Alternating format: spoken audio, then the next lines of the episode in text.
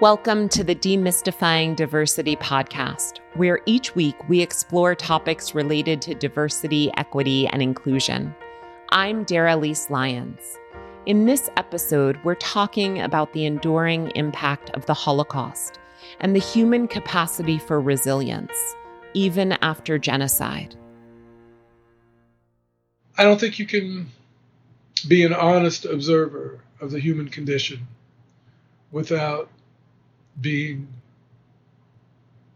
um, overwhelmed at times by the cruelty that we um, that gets visited on people, and um, so counter it seems to me than who we are. We are beautiful. Every one of us is beautiful.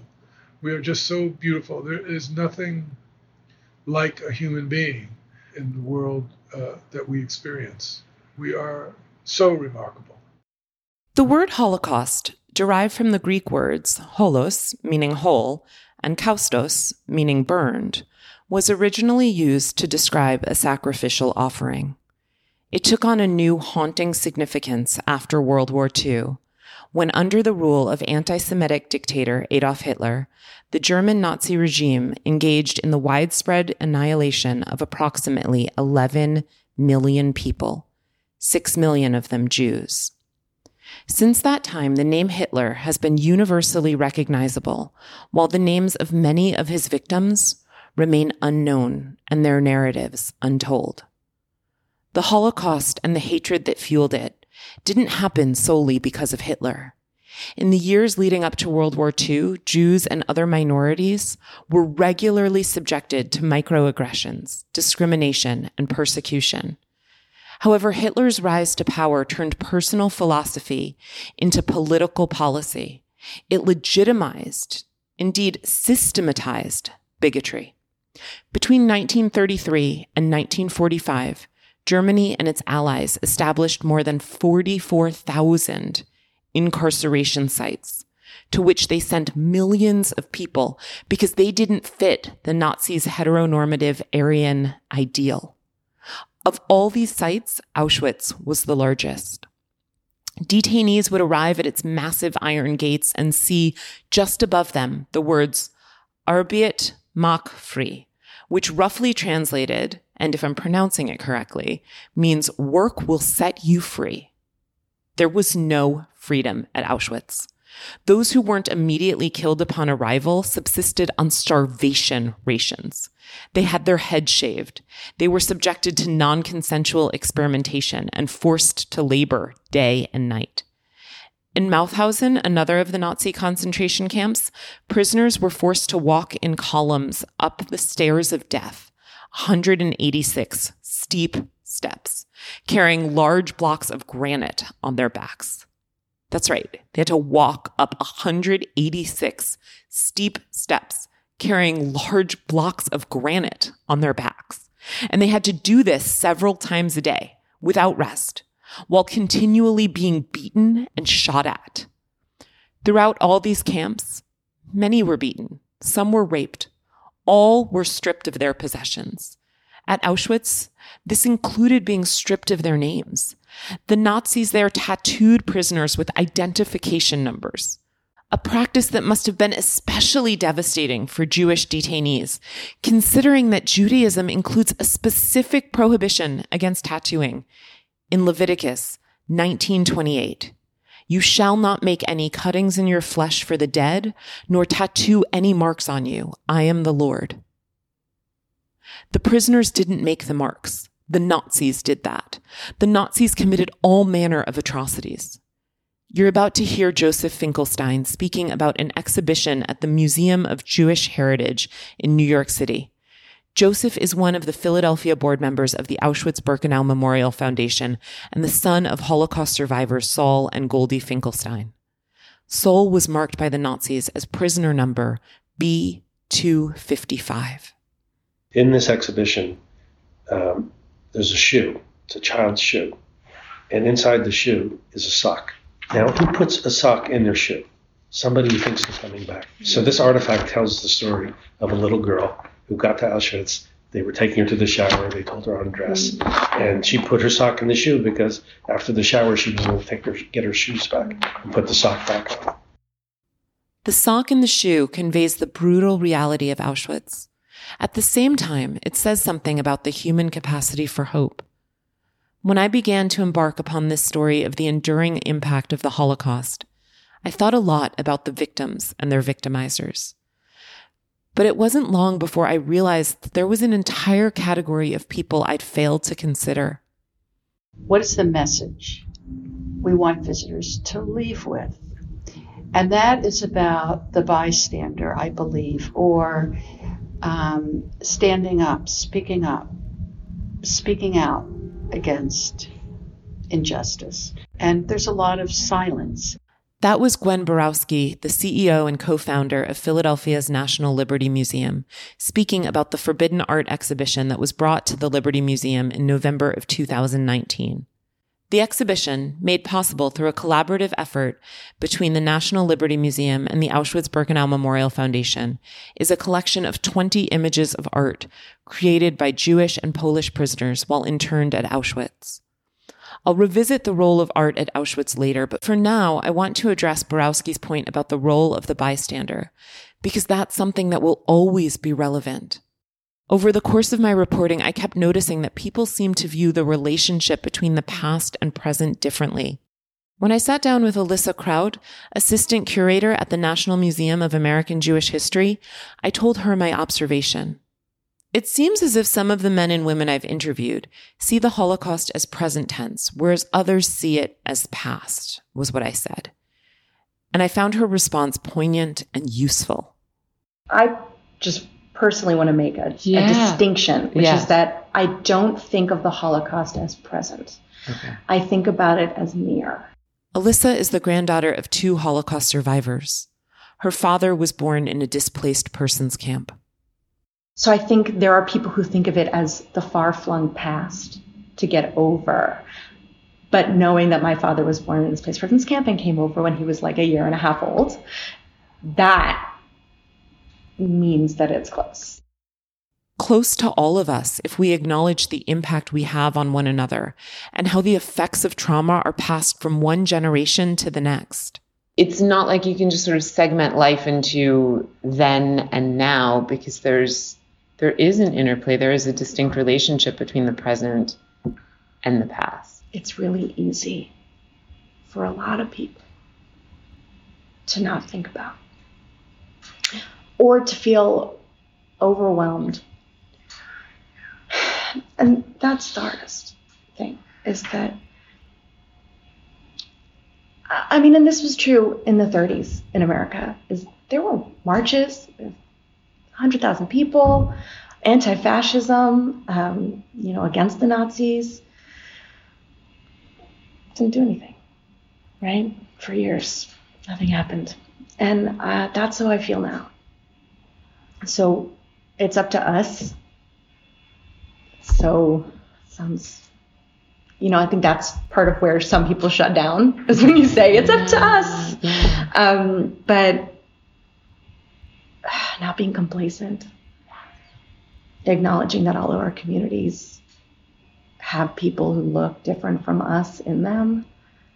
We are Venn diagrams yeah. and Venn diagrams. And so if you can't find that connection, it means you're not looking. Right. Um, but that's if we really, if those of us who do want to find those connections and find those Venn diagrams, you know, if we are the ones who can manage to be louder yeah. and then maybe it'll work out little pessimistic. Yeah, yeah, I am.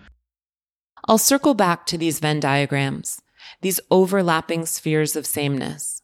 But before I do, I feel compelled to move away from speaking about the various groups to which we belong. After all, even though groups of people might undergo the same external events, their internal experiences aren't collective. They're individual.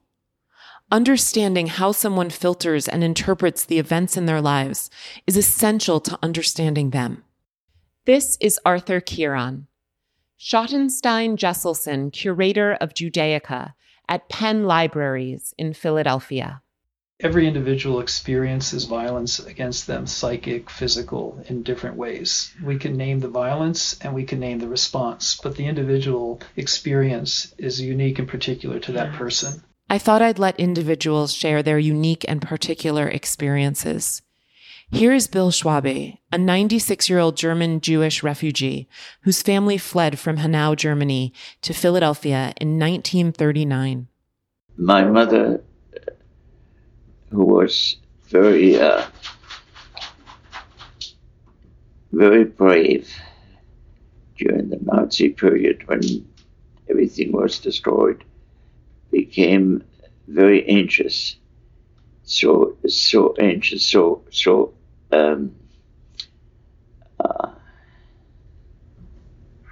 almost pathological. She worried constantly mm-hmm. about nothing, and my father's role was to to explain that the worries were groundless anxieties which stemmed from the experience that she had. When my father thought of the past, he thought of the people that he knew some of whom made it out and did very well. And some, of course, died, and, and some of them died gruesome deaths, really bad deaths. Uh, he never talked about this, but I'm sure that it was never far from his mind. Alyssa speaking about her grandmother on her father's side. My grandmother, Minna, um, her story was that her town was, you know, they were all marched out into, you know, the hills or the forest or whatever, dig a pit, big pit, take off all your clothes, and then they were like, they were shot. Um, she fainted while they were doing the shooting and she fell in the pit. And she came to like covered in dead, naked bodies. She's naked, covered in blood. Um, and crawled out of the pit. And when, you know, I think she was trying to crawl away, she she came to and she heard like breaking glass or something, and she thought it was angels. It's this strange. Oh, uh, I don't really. So I never heard this from her, you know, yeah. but this is how she's just she described it. Um, and she sort of started crawling away. She realized that it was just the Nazi soldiers just, smashing everything. Um, and a soldier saw her and he said, you know, I think she said, you know, I don't know, why don't you just shoot me? Yeah. And he said, well, if you're not dead yet, I'm not going to. And she ended up uh, finding a group of partisans, um, you know, in the woods. Oh so, and that's how she survived the war. Marius Gherovici, a 91 year old Romanian Jew and a survivor. Marius escaped from Romania to Argentina before ultimately relocating to the United States. I lost my family in Europe, all my family. Marius's wife, Marta, whom he met in Argentina, joined him for our interview. I remember I, I went with my cousin.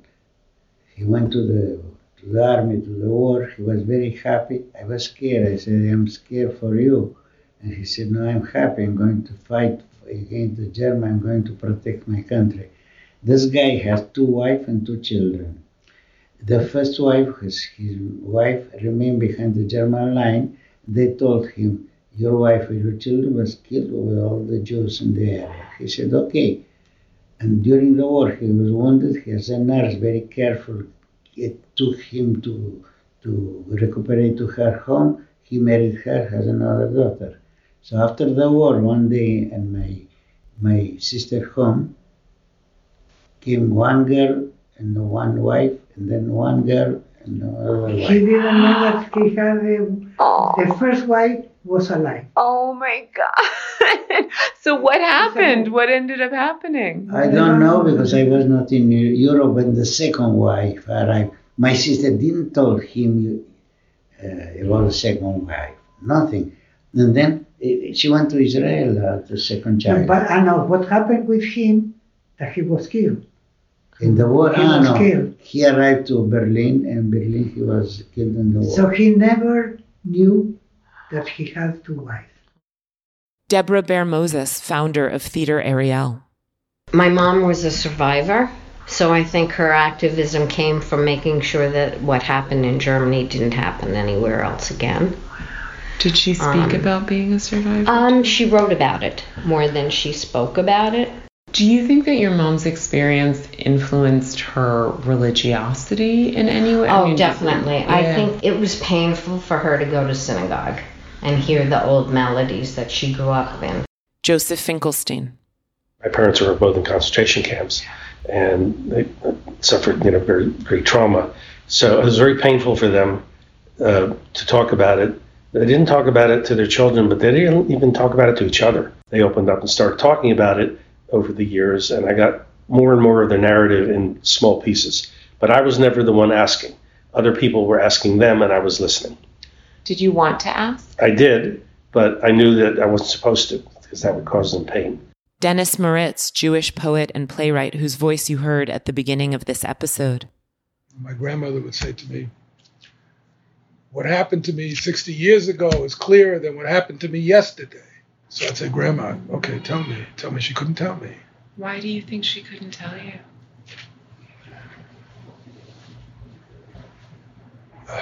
It's rough.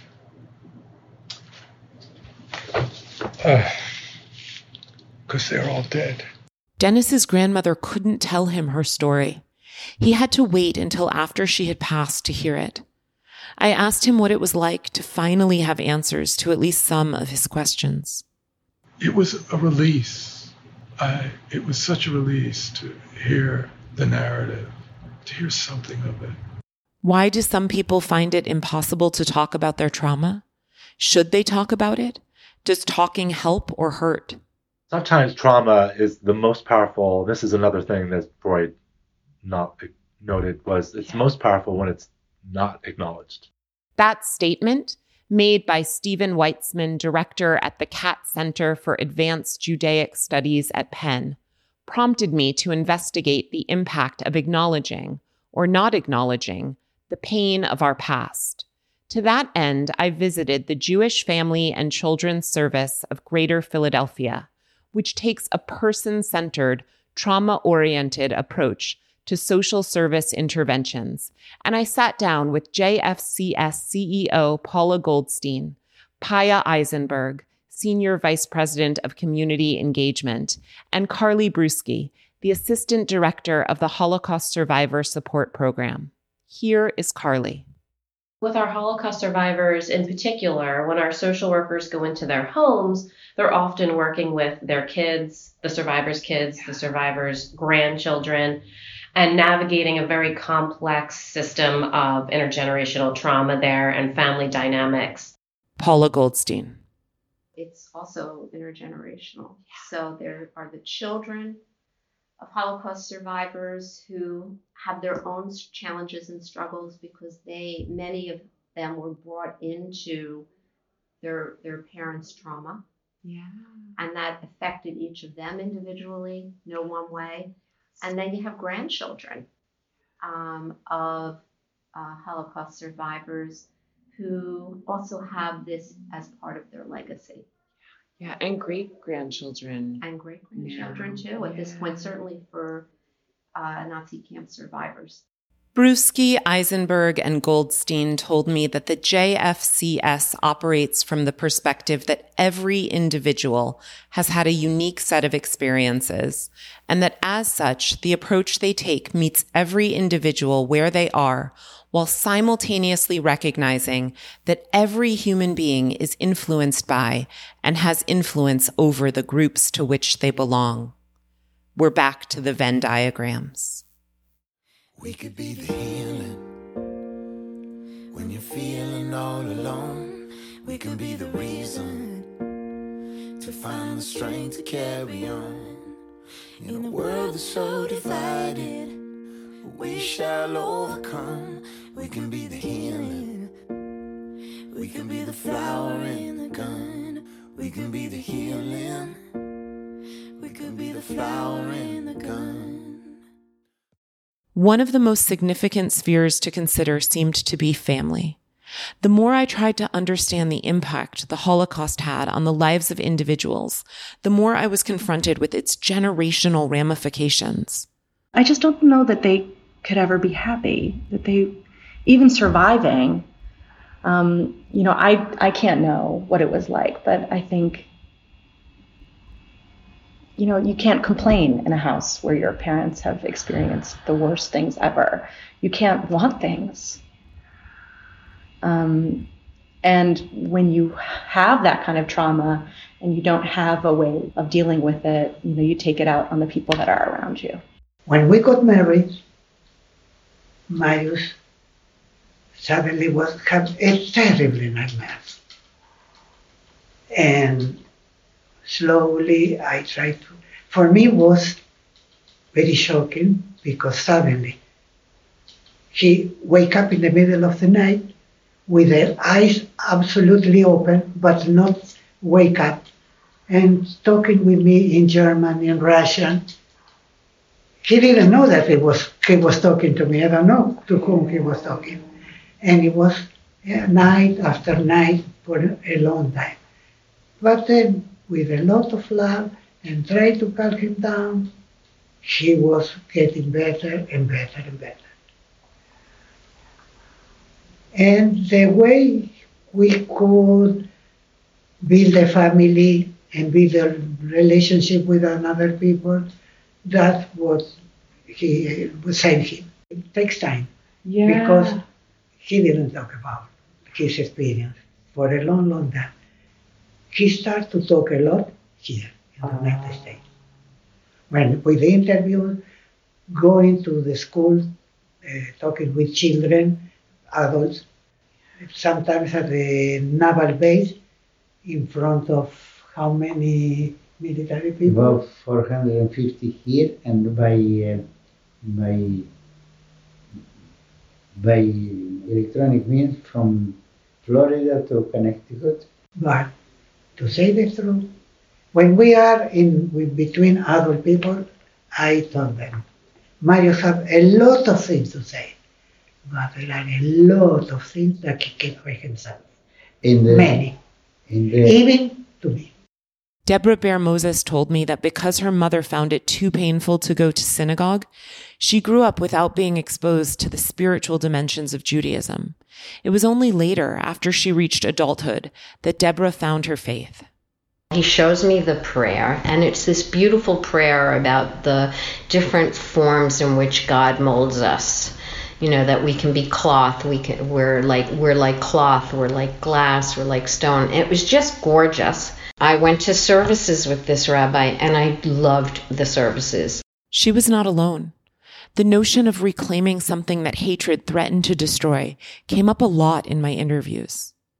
After um, he found out what happened to his father and he got the picture, he said to me that he didn't have guilt anymore.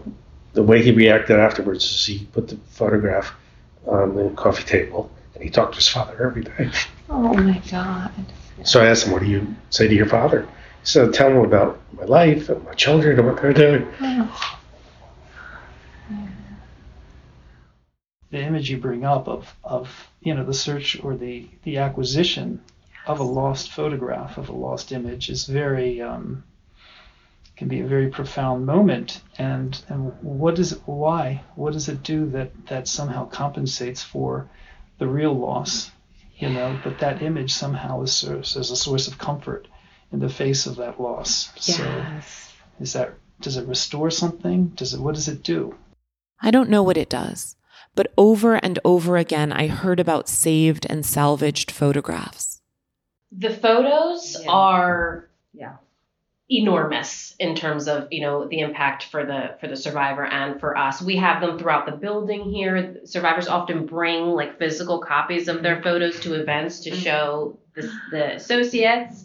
Um, and then i don't think i've ever gone into a survivor's home where they didn't pull out pictures or talk about photos or show clippings in a book we have one client that keeps a scrapbook of positive sayings mm-hmm. that's really sweet. So I think those tangibles are so important for them, mm-hmm. those concrete items, but especially the photos, mm-hmm. especially. I had never seen these pictures. I actually found these pictures. So we started doing this project, and I was just like looking through the photo drawer. Everybody's Yeah. got one, right? in My parents' house.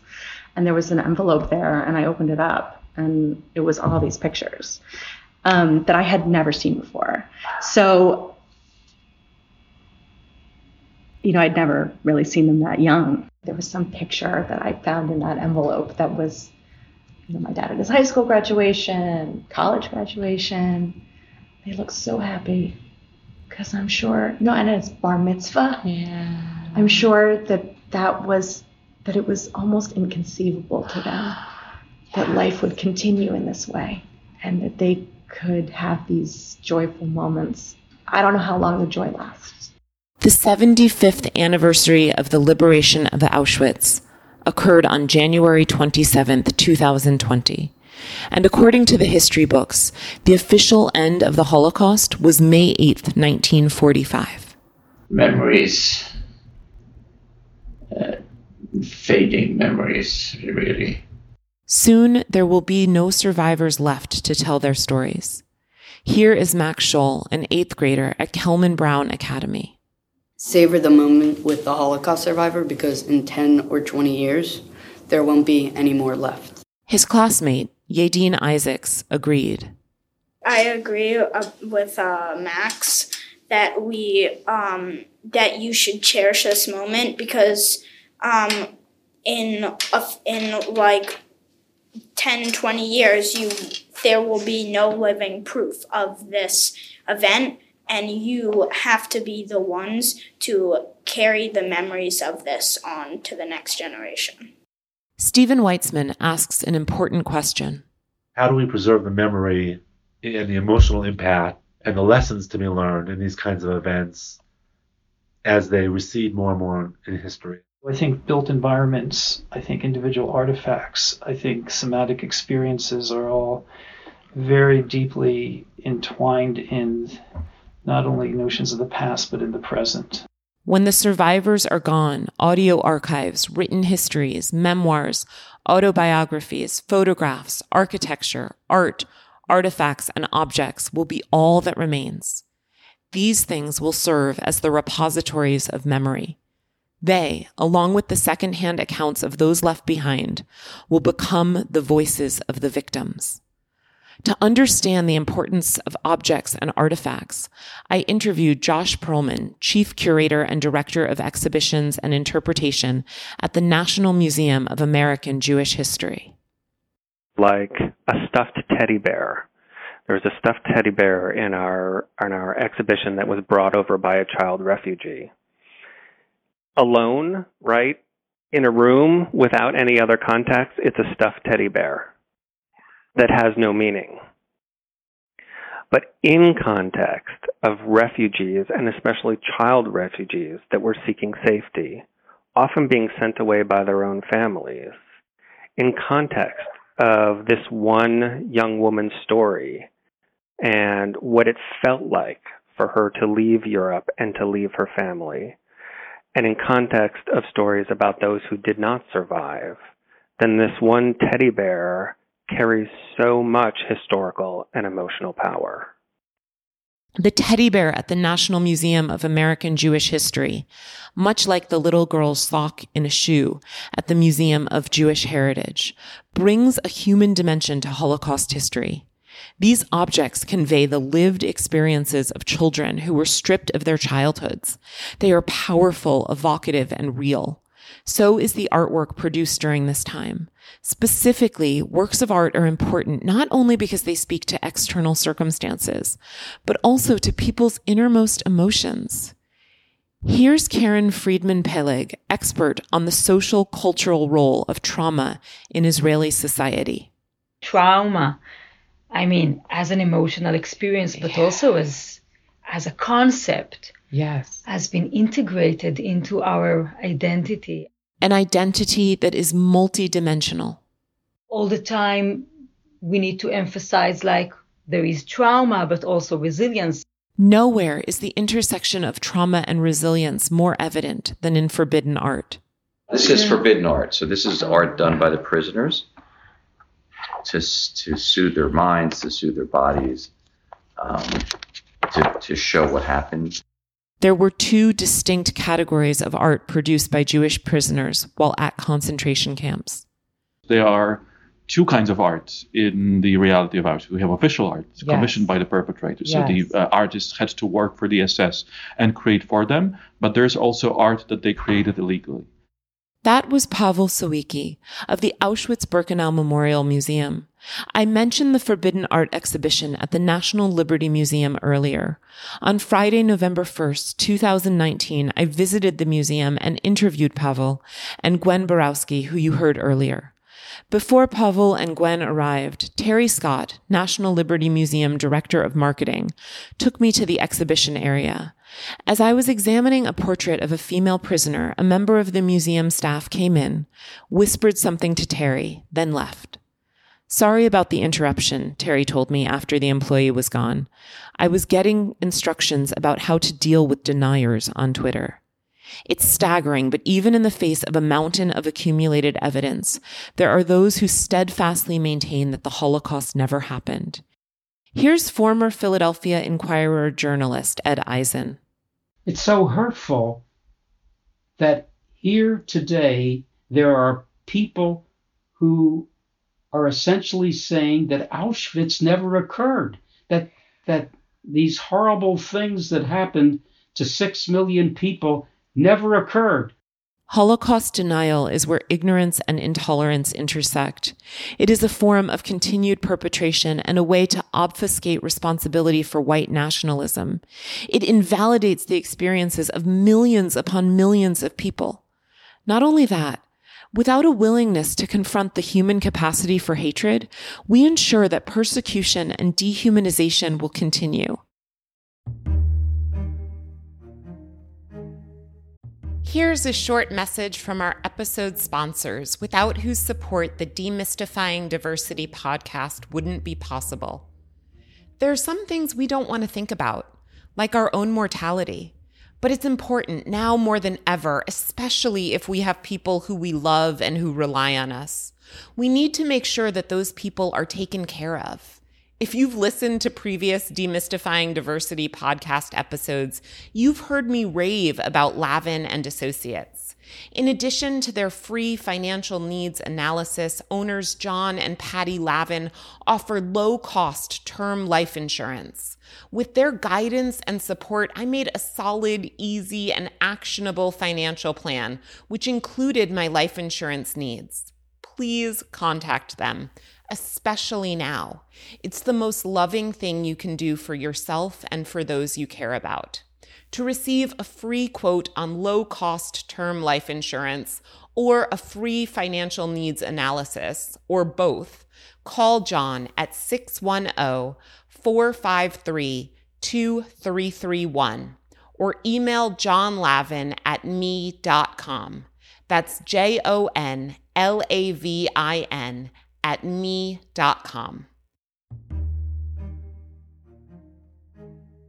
And as long as we're on the subject of doing things for yourself and your loved ones, I really want to tell you about next level trainings.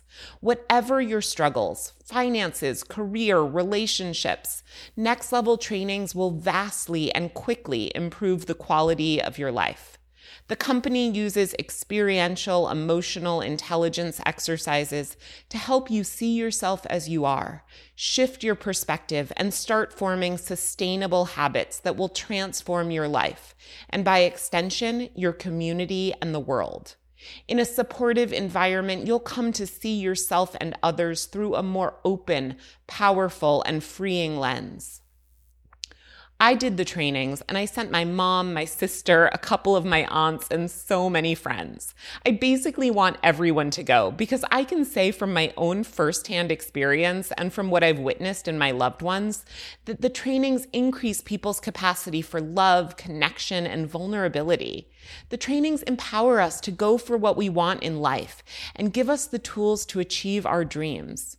If we don't let go of what's holding us back and create the lives we want now, when will we do it? I can't recommend next level trainings enough. And the company is offering Demystifying Diversity podcast listeners $50 off on Shift, their introductory virtual training. To add even more value to their offer, if you register for and attend the Shift online training now, you'll receive a free voucher to their in person discovery training, valued at $495. The voucher can be used when pandemic gathering restrictions lift. So go to nextleveltrainings.com slash diversity. That's next level trainings with an S dot com slash diversity and enter the promo code diversity. You'll be glad you did. Enough focusing on victimizers. They're not where redemption lies. Let's turn to the role of art at Auschwitz. In the world of dehumanization, people did different things to stay human, to stay, not only stay alive, but to stay sane, to not lose hope. As Pavel showed me around the exhibition, detailing the history behind each work of art, I felt overwhelmed by the simultaneous beauty and barbarism. On the wall of the exhibition, directly opposite the image of an emaciated male prisoner, was a page from a book of children's fairy tales. On the same side as the skeleton thin, numbered, haunted eyed male was the image of a rosy cheeked woman, painted to portray the version of herself she was before Auschwitz. Across from her was a page from a sketchbook showing a child being separated from his father, no doubt the precursor to his being sent to the gas chamber. Pavel spoke about the artist's intrinsic drive to preserve something of their humanity, whatever the risk. This is Peter, Peter Edel, a Jewish uh, artist, a Jewish prisoner. And here you can see that he paints two self portraits a self portrait of himself as a civilian, as, as a, a self portrait of himself as a prisoner. And he asked this very important question Who is this? Is it me? Yes. So again, looking at himself as a prisoner, you know, going from his pre-war civilian normal life to the destruction of him as a man, turning into a number. But so so th- this this is already very interesting uh, work of art. This but is so haunting. Yes. To see the side by side or, you know, front like this representation. yes, and, and he does that in Auschwitz in 1944. In the prisoners' creation of forbidden art, you can see their resilience. I mentioned the gates at Auschwitz and the words written on them. Arbeit macht frei. Work will set you free. Except that it didn't quite mean that. The prisoners who made the sign upon orders from the SS guards purposely turned the letter B upside down. An act of defiance? A message for those outside looking in? A testament to the enduring nature of the human spirit? A form of individual and collaborative expression? Historians say different things, so I'll let you draw your own conclusions but it's clear they were conveying something, and that even in the face of fear, at least some of the men and women at Auschwitz continued to find ways to at least attempt to express themselves. Something I found especially fascinating and surprising given the potential consequences if these particular pieces had been discovered were the caricatures. And something that is very dangerous kind of art is caricature. And these are caricatures of some of the SS men who work in the photographic studio. Um, and so, you know, creating uh, artwork like this that makes fun of the perpetrators is dangerous on another level. So they were also trying to, you know, caricature is again a, an art form that allows us to cope with the reality around us, that we laugh about something that traumatizes us. This concept of finding laughter through tears came up again and again. Humor, I think, is an incredibly important uh, and uh, complex and controversial means of coping with trauma. Many coping mechanisms for dealing with trauma are complex and controversial. So are notions of power and passivity, good and evil, victim and victimizer. The human mind is this complicated theater of aggression, but also victimization, and they kind of all these different feelings kind of interact with each other in very complicated ways, and that's what shapes who we are. I want to shift gears momentarily and speak about an aspect of trauma that many Jewish and non Jewish people experienced during World War II. Many people who, in standing for liberty, were placed in violent situations and forced to witness things they could never unsee. But my grandfather on my mom's side, my mother's father, Yes. he was a GI in World War II. So we never spoke. We we really don't spend a lot of time speaking about that side of the family mm-hmm. because the Holocaust story always trumps the the the experience, right? That's always it always moves ahead. That's the most important.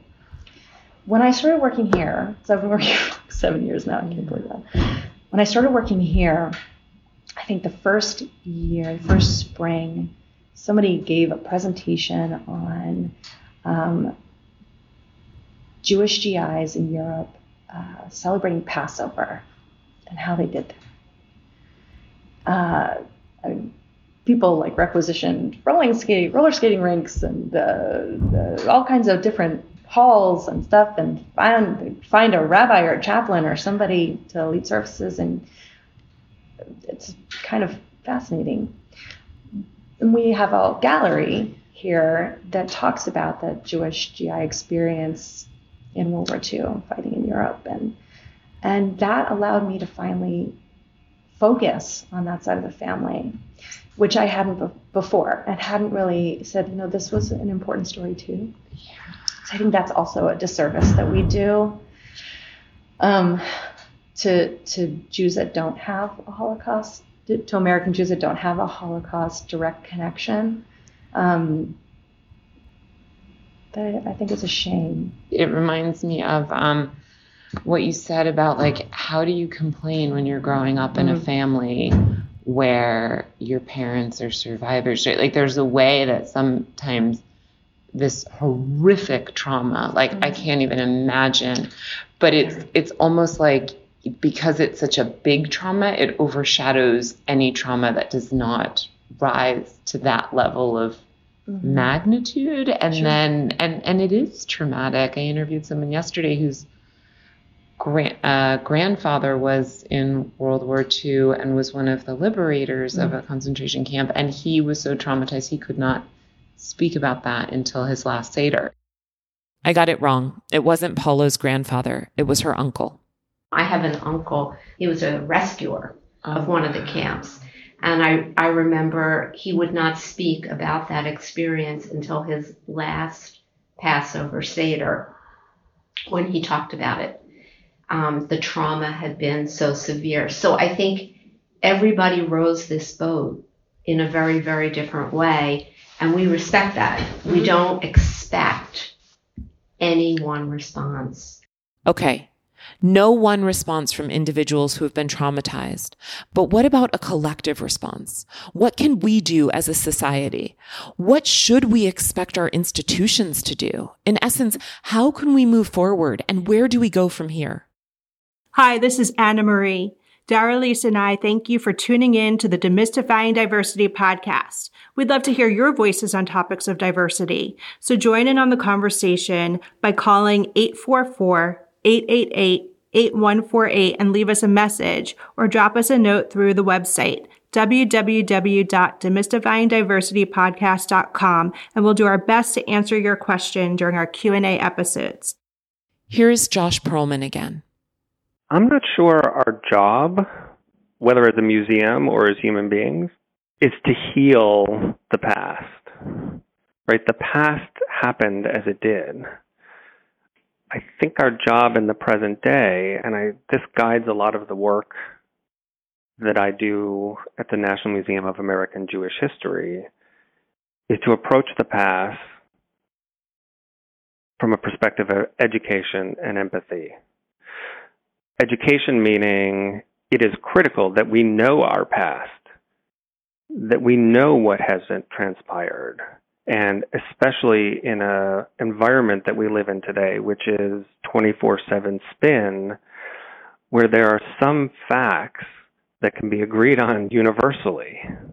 But we also have to approach it with empathy because there are there are critical moral lessons to be learned. There are critical learnings to be derived as we face so many challenges in our society today.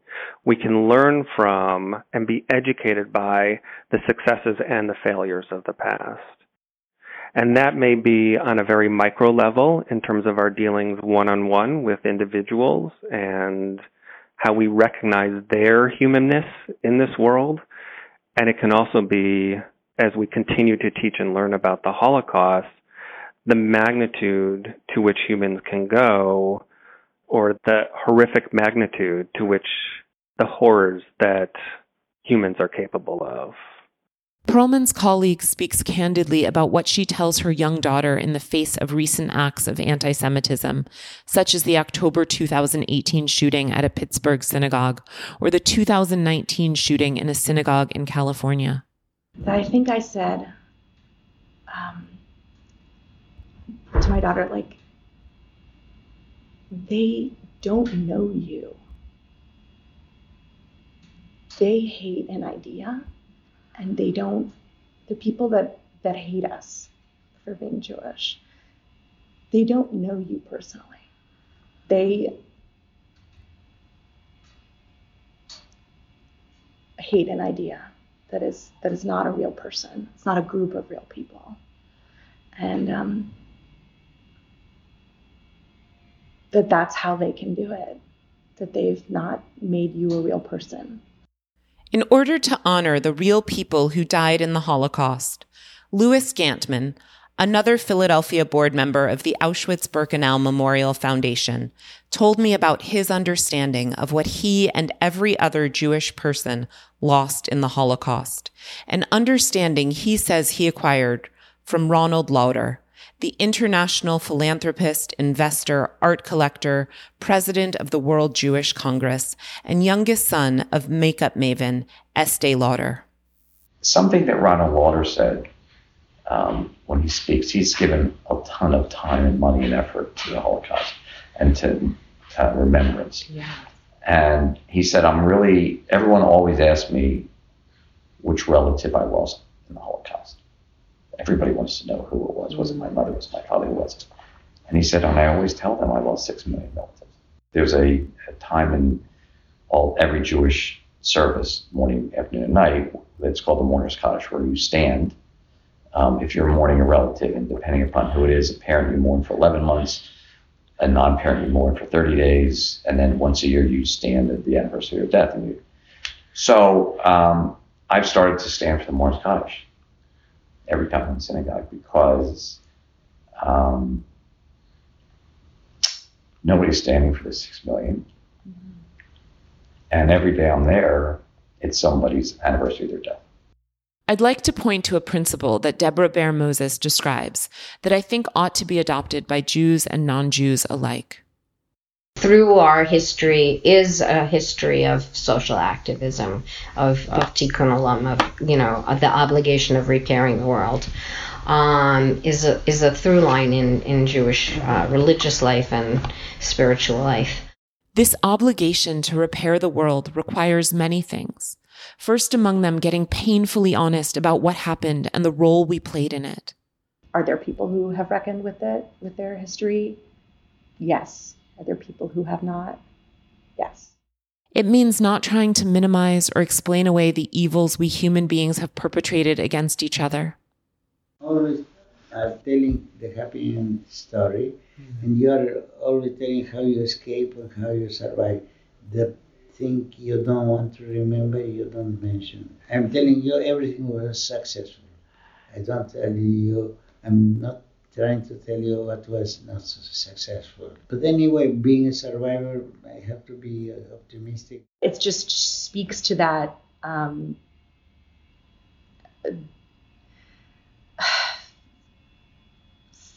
fairy tale narrative that some people can put on this past without really acknowledging the horrors. Yeah.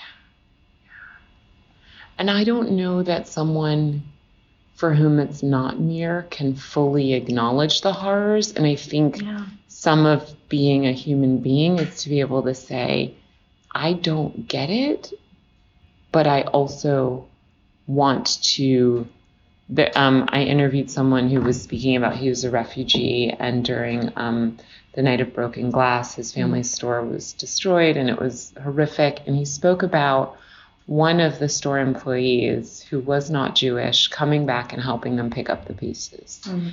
And there was an acknowledgement that, like, okay, I'm not being persecuted, but I I want to do what mm-hmm. little I can, you know? And I feel like that's the lens through which my hope is is that we can see trauma that we have not per, you know, that like, like can we do whatever little bit there is to do to pick up the broken pieces even in the understanding that like I I can't know your experience, you can't And know my can't- right, experience, exactly. but But there are let's be but with there each are other. connections Yes. there if we let them be there. Alyssa Kraut described feeling pessimistic about our ability to embrace the spheres of sameness. I'm not sure I feel that way. I have hope. Marta Garavici has hope too, primarily because she feels safe in owning an element of her identity that for a long time, she says, she felt compelled to conceal. I was always trying to hide that Jew because I have always the sensation that was not welcome and I was not loved to be a Jew. I mean, I would never deny it, but if I could be silent, I never thought that I'm a Jew. I'm proud to be a Jew. I can tell everyone The trauma of the Holocaust isn't the end of the story. It isn't the beginning either. Here is Arthur Kiron.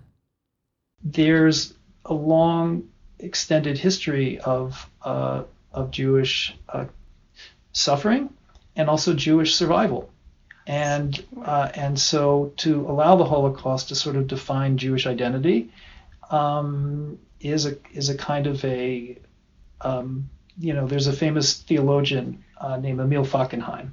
And Emil Fackenheim, you may sounds like you've read him. So he had this uh, concept of the 614th commandment. So there's 613 commandments in the Torah, in the Jewish uh, scriptures, and so the 614th commandment was not to let Hitler win. And what does that mean? That means that it's the obligation of every Jew to survive and not let the Holocaust. I mean, this is a riff a bit, but not to let the Holocaust define Jewish identity. My hope hinges not on perpetrators, nor on those they've set out to victimize. My hope rests squarely on the shoulders of the bystander. liberty, which can be political, but we are not partisan, and that's important. It's just about protecting this fragile freedom and liberty that we have, um, and the dangers and the darkness that's always right there. I think if you're protecting liberty, you can't be partisan, right? Yes. Yes. You understand that. Yes.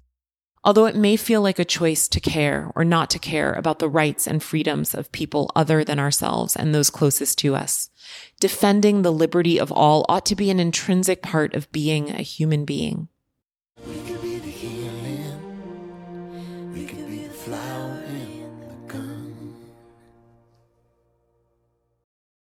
Thank you for listening to the Demystifying Diversity podcast.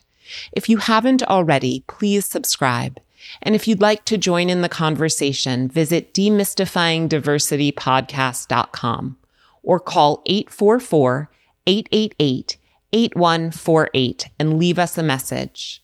Many thanks to interviewees Josh Perelman, Steven Weitzman, Arthur Kiron, Keren Friedman Peleg, Dennis Moritz, Louis Gantman, Joe Finkelstein, Ed Eisen, Bill Schwabe, Marta and Maria Scaravici, Carly Bruschi, Paya Eisenberg, Paula Goldstein, Deborah Baer Mozes, Gwen Borowsky, Terry Scott, Pavel Sawicki, Max Scholl, Yadine Isaacs, and Alyssa Kraut, and to our episode sponsors, Next Level Trainings and Lavin and Associates. Each episode of the Demystifying Diversity podcast is written, reported, and produced by me, Dara Lise Lyons, with the invaluable assistance of Anna Marie Jones, reporter, producer, and co-collaborator, Paul Kondo, assistant producer and editor, Raina Epstein, creative assistant, Sunny Taylor, content editor and creative collaborator, Zach James, marketing manager, and Monica Lynn, graphic designer. The music you heard is The Flower by Michael Franti and Spearhead, featuring Victoria Canal. If you'd like to explore these topics outside of the podcast, pick up a copy of Demystifying Diversity Embracing Our Shared Humanity wherever books are sold. Join us next week. And in the meantime, let's practice empathy and work together to create a more inclusive world.